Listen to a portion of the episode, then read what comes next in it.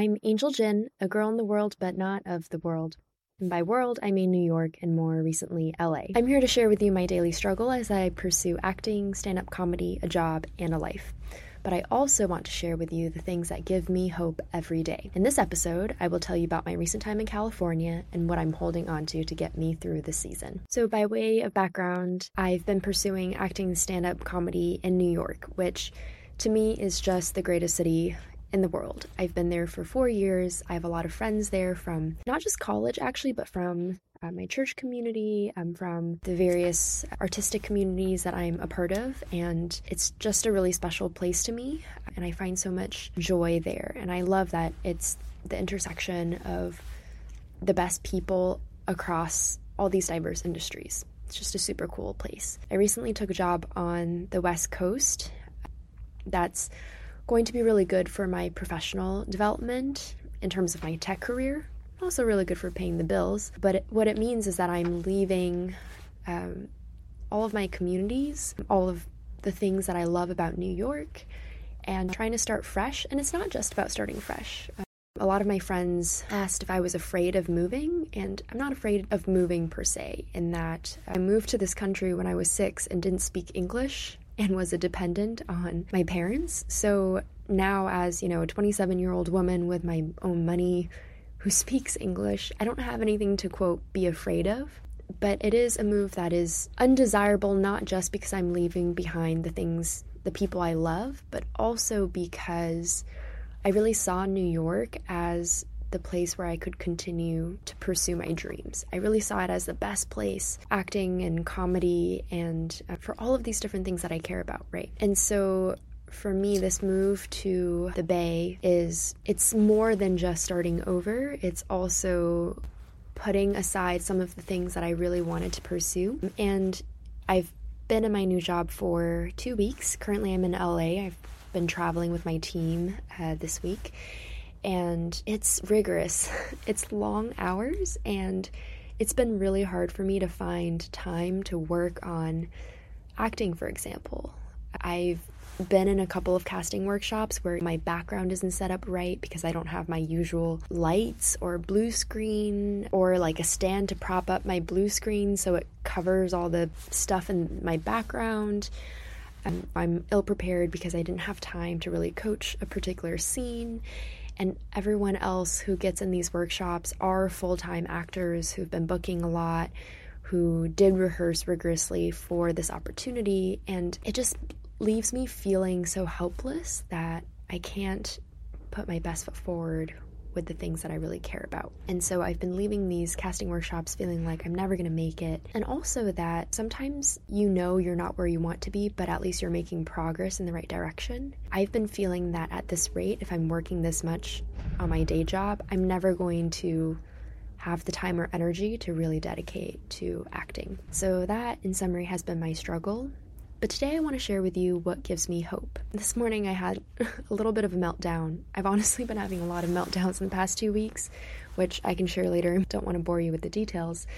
But this passage came to mind in Matthew's. Uh, Jesus says, This is how you should pray. Give us today our daily bread.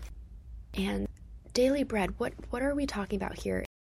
In Exodus, actually, God tells Jewish people who have been brought out of Egypt that he will provide them daily bread. So every day, manna or bread is going to rain down from the skies, and they are to collect and eat that for sustenance.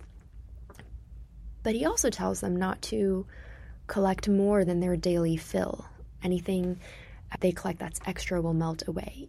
And the purpose of this is to teach them to rely on Him, on God, right? Sometimes, as over planners, people who like to have control of our lives, we want to store up as much as possible. We really want to plan for the future and leave nothing up to chance. And we put all of our faith in ourselves and our ability to plan and control things. And that creates a lot of anxiety.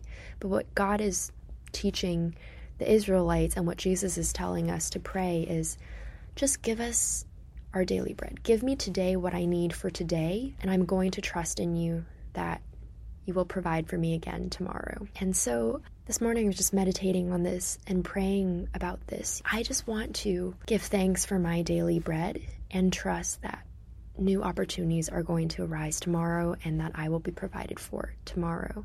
And this is a prayer we can pray. And so today I made a list of all the things that may be a blessing in disguise about this move. I won't go into the full list to bore you, but a couple of call outs are that I've actually gotten booked for four comedy shows in the past two weeks, right? And I'm I've been traveling, I've been moving to a new city, I've certainly not been planning or looking out for opportunities, but just kind of randomly people reached out to me and that's a great opportunity that I haven't given proper thanks for. And I've kind of deprioritized um, comedy because I want to focus on acting and in trying to sharpen my focus, I've kind of just neglected these things that are great opportunities and that I should be grateful for. Something else that came up is that so I've been ignoring a lot of messages from my agent about commercial auditions because I want to focus on TV and film.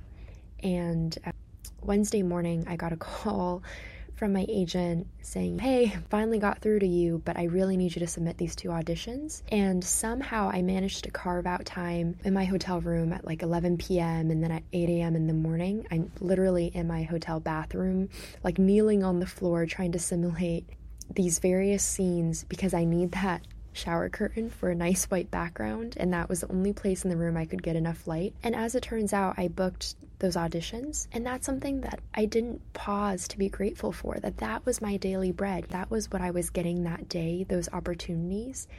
And so I just want to take a minute and invite you to meditate on this as well and um, I would love to hear your thoughts. You can follow me on Instagram or TikTok and share your thoughts with me. I love hearing what other people think. But I just pray that as you go about your week, and I know people are in different places and it can be a really, really tough season. Believe me, I feel you and I understand. But I just invite you to trust that tomorrow new opportunities will arise and we don't gain a single day by worrying about tomorrow. So I just invite you to embrace what you have today. It may not feel like the right stepping stone that you're looking for, it might not feel like progress, it might not feel all that satisfying, but I just invite you to put your focus on what's in front of you today and to celebrate that. Thank you for tuning in.